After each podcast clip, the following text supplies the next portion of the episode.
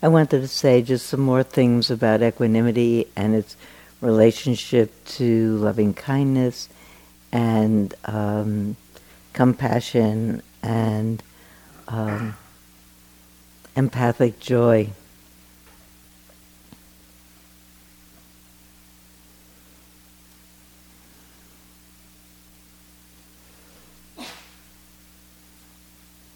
You know, one of the ways that most works for me is to think about having an available heart.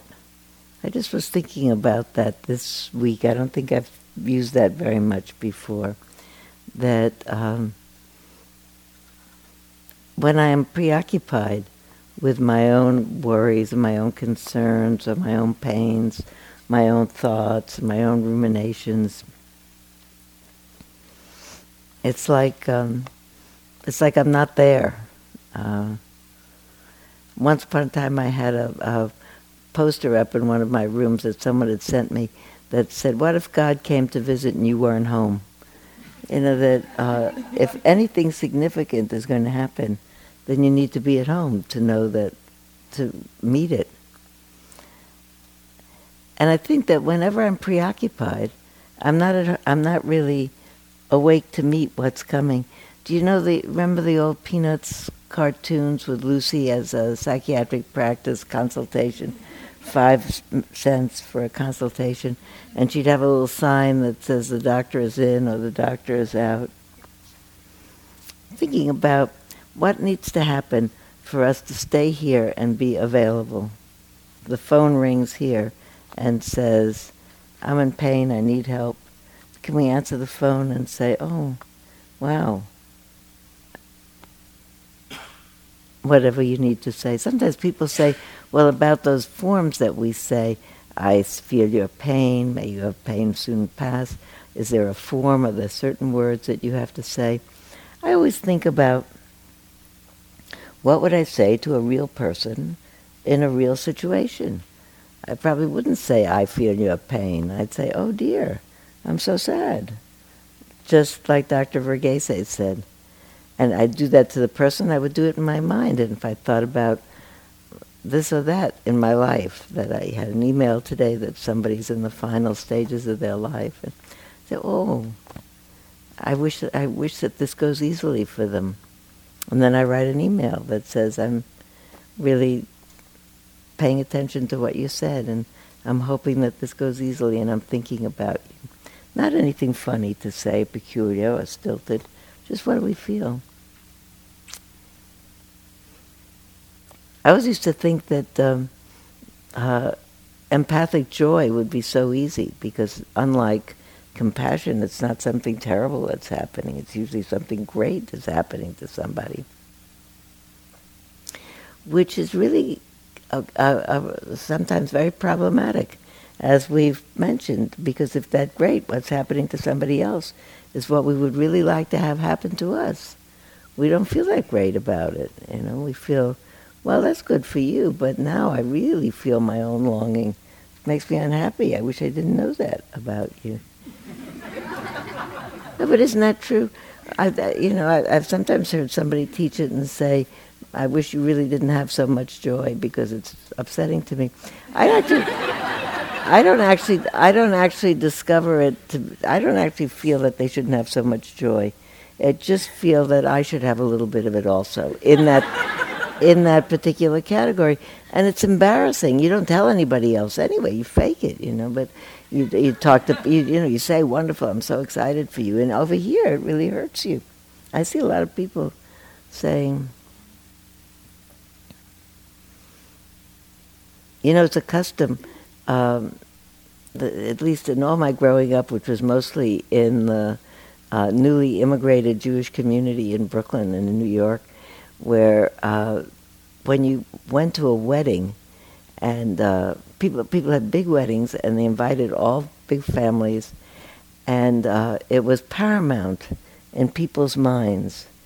Uh, if uh, people didn't worry so much about in those days because of course nobody thought about marriage equality, but they didn't think about their unmarried sons, but they thought about their unmarried daughters.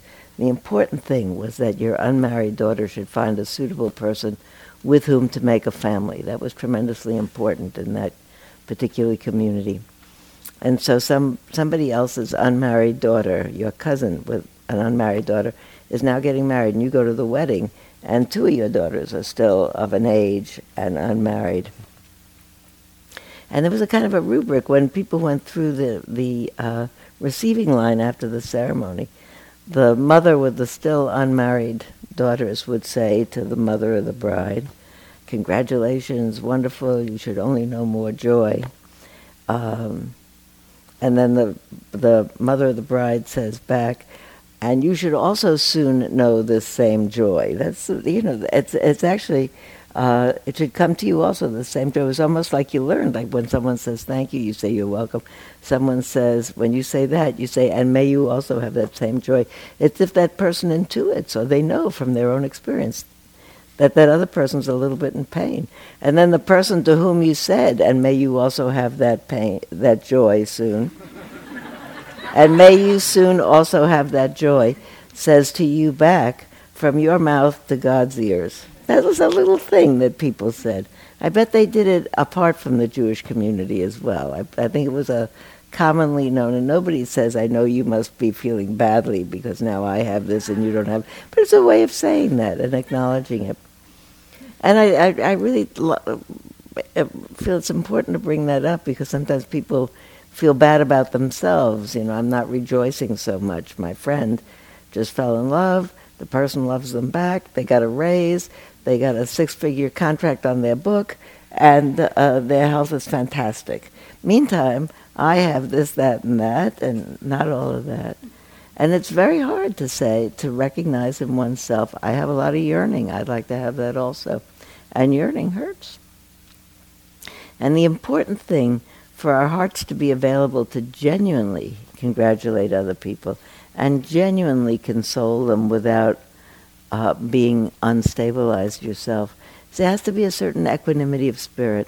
There has to be enough in the mind to be able to say when other people are having uh, desirable events happen that it's the karma of the that's what's happening now. It's their turn. It's not my turn now. Instead of somebody saying to me from your mouth to God's ears, I am saying to me, it's not my turn now. May it be my turn soon. That's the equivalent of that. When I say to myself, if I need to say to myself, it's not my turn now, may it be my turn soon, then I discover that having acknowledged that, that my mind is back to its equanimity because it's told the truth. It, it returns to its equanimity. And then it's really available to say, great for you. And I'm sorry about what's happening. We can be really uh, consoling. We can be rejoicing. When it isn't a dramatic situation of joy or consolation, we look at people that we know and we say, oh, I hope you're well. We look at people that we don't know and we hope they're well. I have a practice that when I'm uh, in some place with a lot of people, like airplanes or uh, also uh, like walking in the street or sitting on a muni bus or arriving in a restaurant and my friend has not come and I'm, so I'm waiting a little bit. And you look, and these days people sit down in a restaurant, their partner isn't there, their person that they're waiting for isn't there, and they whip out the cell phone and they're doing over here. And I think, wow. I try not to. I think, oh, I could do that too. You know, it's a little exciting. but it's actually very exciting to look around. You look around at a Starbucks full of people, or a bus full of people, or a plane full of people, and you say, I have no idea. Somebody just probably got a bad diagnosis recently, or their mother did, or their father did or they discovered they just discovered that they're pregnant and now they're on their way home to tell their partner about it, or they just discovered that uh, uh, their child has gotten accepted in such and such a college, or that they haven't, or that they're about to lose their job, or that they just got a new one. You don't know what's going on in that bus or that airport boarding lounge. But if I spend my time looking around and thinking, may you all be peaceful and happy and may good things be happening and not suffer. May we all be peaceful and happy. It's actually quite pleasant and actually a little exciting because I don't have to, since I don't know what's personally happening with them, it's not very taxing on the emotional system. All I can know is that something is happening to everybody. That's really the foundation of metta. Something is happening to everybody. On Wednesday mornings in Spirit Rock, we usually we have a two-hour class, and we sit for about 30 minutes, 35 minutes. So people come in, I wait till they're there, and I greet people. And then I give some instructions, and we sit for 30 or 35 minutes. And then I say, I'm going to ring the bell in a few minutes.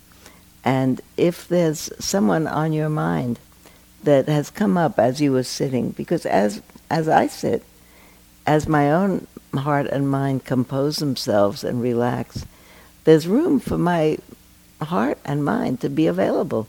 It's as if it puts up the sign, the doctor is in. And then you think of so and so, and your friend so and so, and your niece, and your next door neighbor that are in some special circumstance. And I usually say something about, I'm thinking of my uh, friend Verna, who's 98, and uh, in the final stages of her life. And I'm hoping that these days go smoothly for her. And then I, I say, please, if you want to. And I don't call on people and I don't look at people. Actually, I don't look at people, I look down.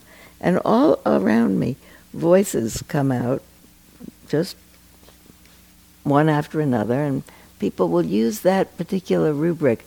I'm thinking about my friend, my sister, my mother, my father, my daughter, my next door neighbor, my something, with a name, John, Paul, Mary, Roberta, anything, who is, has just been diagnosed with lymphoma, has uh, just passed the 32 weeks in her pregnancy, so everything is great, has just lost their job, has just uh, broken their sobriety. I'm thinking about my nephew Paul, who is just has really troubled now because he's just gotten accepted into Harvard and Yale and Stanford, and he's troubled because he doesn't know which one to choose. And the truth is that people say many more painful things than that kind of thing. And when suddenly someone says, I'm thinking of that, or I'm thinking of my, uh, my granddaughter who was pregnant with twins and she'd been trying and trying, you feel in the whole room that there's a kind of a, ah, in the middle of all the woes of the world, there are the really the wonderful things in the world. And the thing that I really am touched by every week, practically every week, when I ring the bell, I say, may all of these people that we've mentioned, may they all be peaceful and happy. And may we all be caretakers for each other. And then I ring the bell. And I am nearly always run out of things to say. That listening to the display of the really the afflictions primarily that of body and spirit that flesh is our air is flesh is heir to. All the things that can happen to people.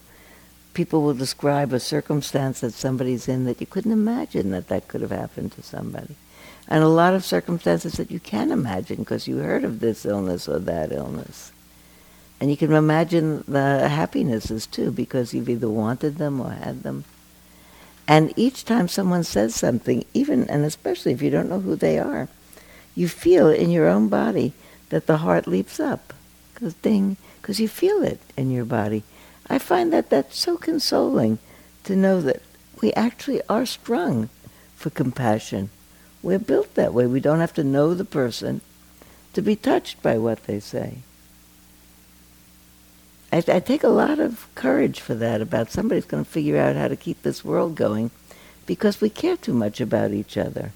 And some very charismatic, brilliant people soon, I hope, are going to figure out how to say to everybody, stop. We're all killing each other. Let's not do it this way. Let's do it another way. somebody said yesterday or the day before about it would be great. I don't know if we said it in here or whether my colleagues and I said it.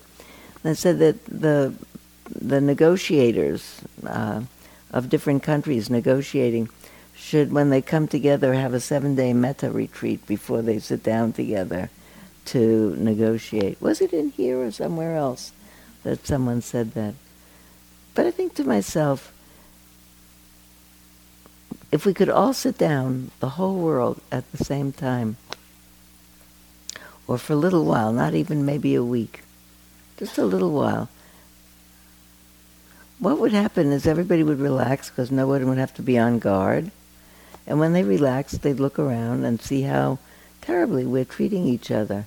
And out of natural compassion and natural delight for the world that could be, they would take care of each other. So I like a lot on these, uh, whenever I can, to read a poem by Pablo Neruda that is about that. And I asked Kate to read it in, in Spanish because that's one of her two languages. You want me to read first and then you read and then I'll read again? Which way do you want? I don't know. I'll read it first so that when people hear the Spanish, which is beautiful, they'll know what it is that they're hearing.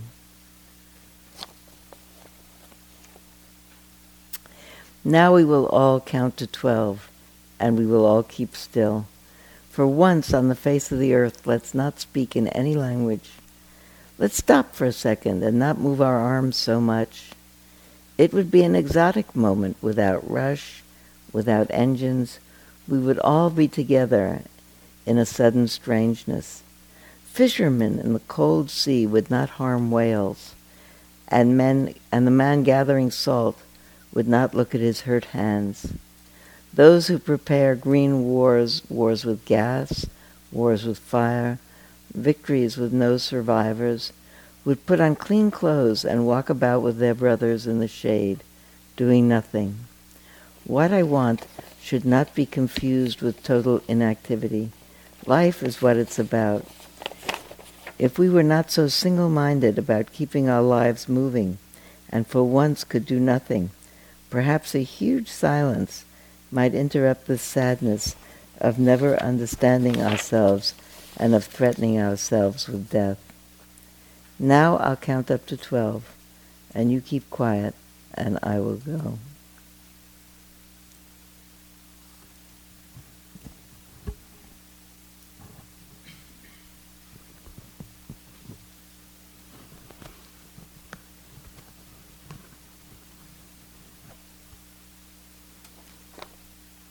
A callarse. Ahora contaremos doce y nos quedamos todos quietos. Por una vez sobre la tierra, no hablemos en, ningún idioma. Por un segundo, detengámonos. No movamos tanto los brazos.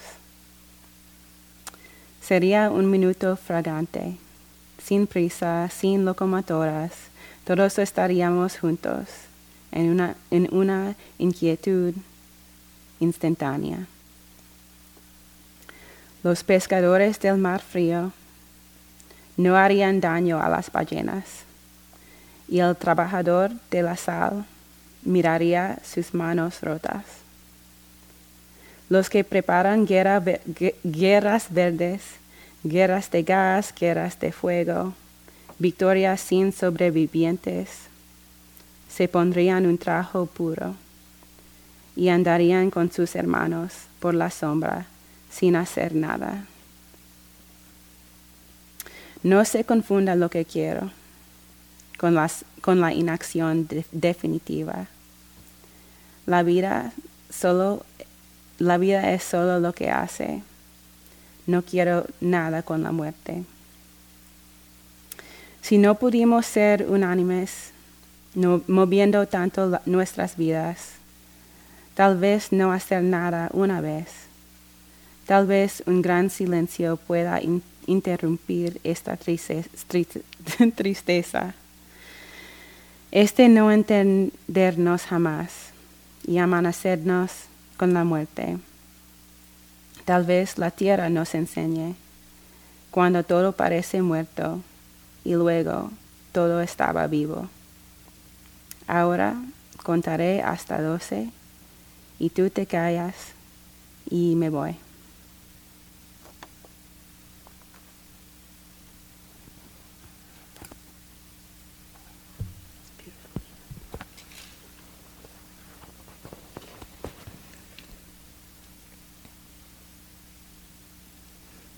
a huge si- a huge silence would interrupt, and in it, we'd really see what's going on and we'd be different. I think that's what all of us did this week, are still doing this week, making a big silence in our life, and then our whole life is displaying itself. And I think the big practice is the practice of equanimity that we're doing in one way or another. The practice of equanimity that keeps the mind from leaping up in fear and in need.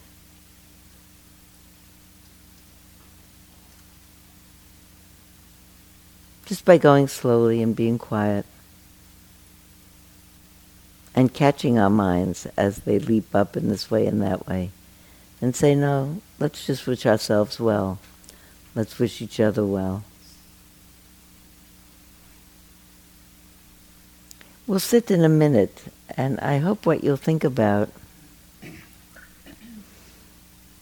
is really quite straightforward practice of equanimity, keeping the mind not unaware of the 10,000 joys and 10,000 woes, but aware of them in a context of um, relaxed wisdom, actually empathic wisdom, warm wisdom.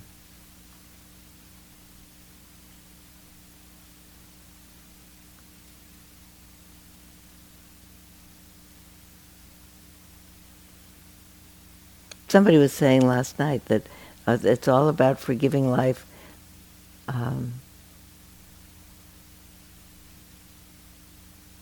was it? Maybe John said, "Give up every hope for a better chi- for a good childhood or a better childhood because it's past." Uh, every time that we say, "This is the way things are," and however it was, that's just what it was. It couldn't have been different. That that that particular phrase that John talked about last night it couldn't have been different. And people think, well, it could have if people would have tried. If people could try they would. Nobody purposely wants to suffer. It's such an a, such a, a um, freeing kind of understanding. We're none of us doing this. We none of us suffer purposely. If we do, it's misguidedly because we haven't figured things out. So if we sit quietly, we'll figure things out. I think about as I sit here, as I sit here in the day, a lot of the times I'm just sitting here. And I feel relaxed and my mind's at ease. I'm not saying phrases every single second. I do when I'm really wanting to build up more concentration in my mind. But think about it, because people sometimes think that the practice of metta is the practice of saying phrases. It's the practice of remembering to keep your heart available and doing whatever you need to unfrighten your mind so it can relax and your heart can be available. One of the things that you can sometimes do is say phrases, but it's not the phrase saying, it's the keeping the heart available. Is that? I feel like I say that over and over and over again. But it's really important because I don't, I, I hope that nobody thinks of themselves as a, I'm a good practitioner of metta. I said a million phrases today. it's not that. I'm a good practitioner of metta. I am every minute noticing whether I'm thinking, ah, or, and just trying to calm it down a little bit so I can choose wisely. That's all. So I sit most of the time when I'm sitting here. I think of this and I think of that, and I take some breaths and I feel the breaths, and I say some blessings, and then I think something and I get startled by the thought maybe, and then I think it'll be okay. That's okay. Relax. Sweetheart, you'll be okay. Is actually my favorite thing to say. I need that. I forgot to call. What'll happen if I don't call right now? Maybe I should run out of the room and call right now. Sweetheart, you'll be okay. You'll be okay. You could say that to yourself all day long. Calm down your mind, and then your heart will be available, and then you'll be happy. So we'll sit and really think about just sitting. Uh, take the, the beginning instructions. The beginning instructions of any sit is we've said make yourself comfortable, sit your body with dignity so that your breath goes easily in and out. Sit your body with dignity. Let your shoulders relax, let your eyes relax. Feel your breath come in and out of your body.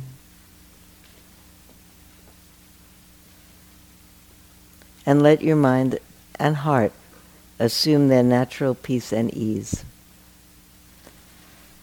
Of ease and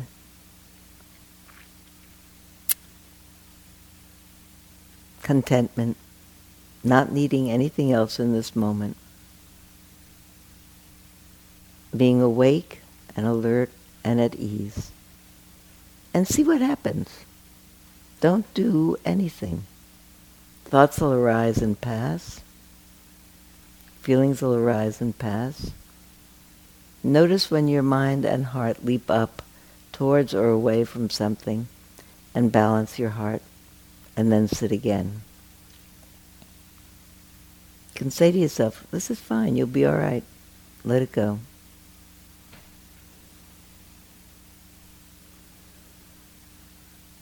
And if you want to, from time to time, you can say to yourself, May all beings everywhere be peaceful and happy and come to the end of suffering. I like to say that. Kind of covers everything, including me.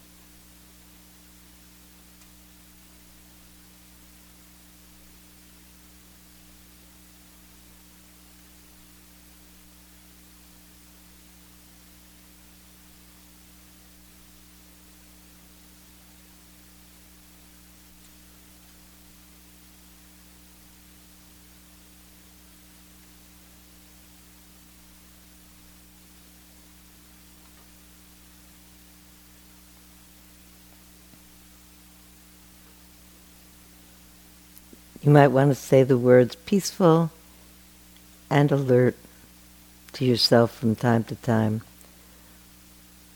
It's a um, way of uh, keeping the mind bright and awake, even that it's peaceful. It's not busy and sometimes it gets sleepy. So say to yourself, peaceful and alert. And then it'll be peaceful and alert.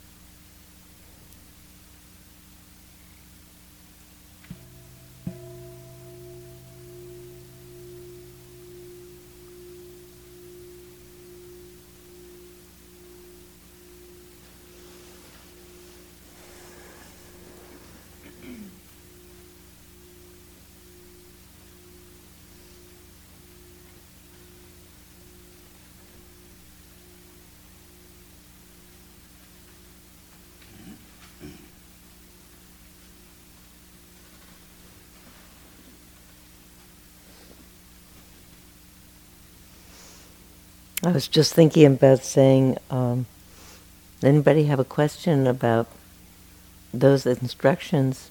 I was thinking it was almost a non-instruction because we've had all these instructions about do this and do that and really try to build up the concentration with this and that.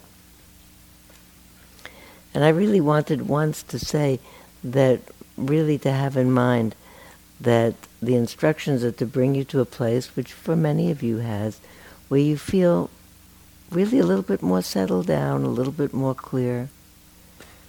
And then we can just be our regular selves, because as we begin to move towards leaving, the all day practice is um, being attentive all the time to the presence or absence of goodwill in the mind.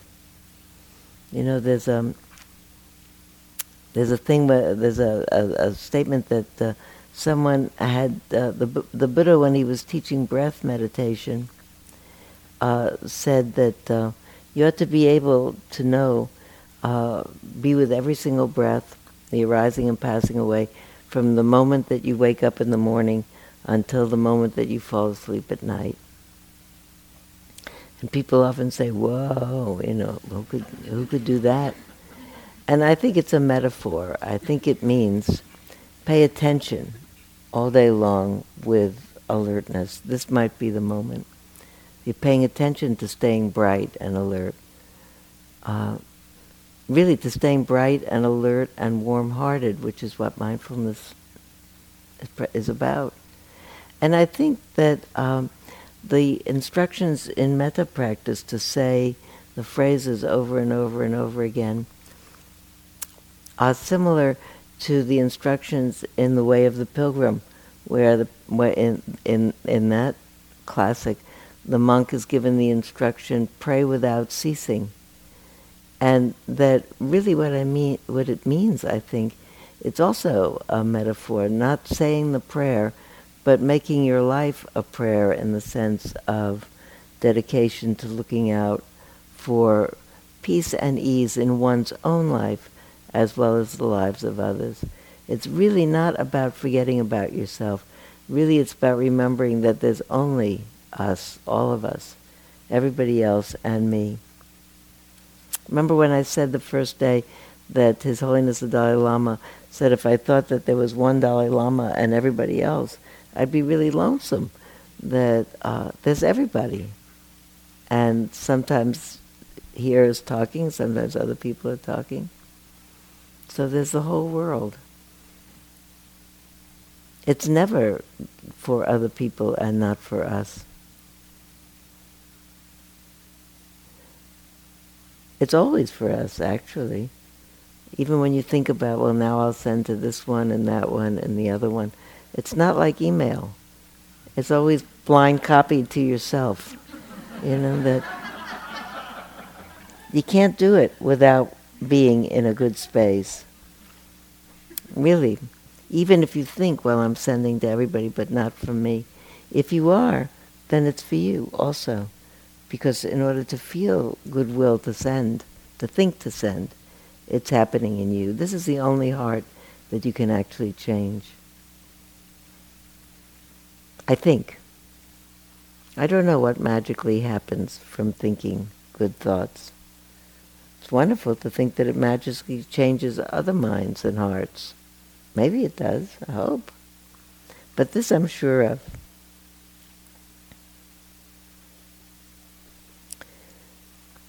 So it's time to have walking. Have a good walk.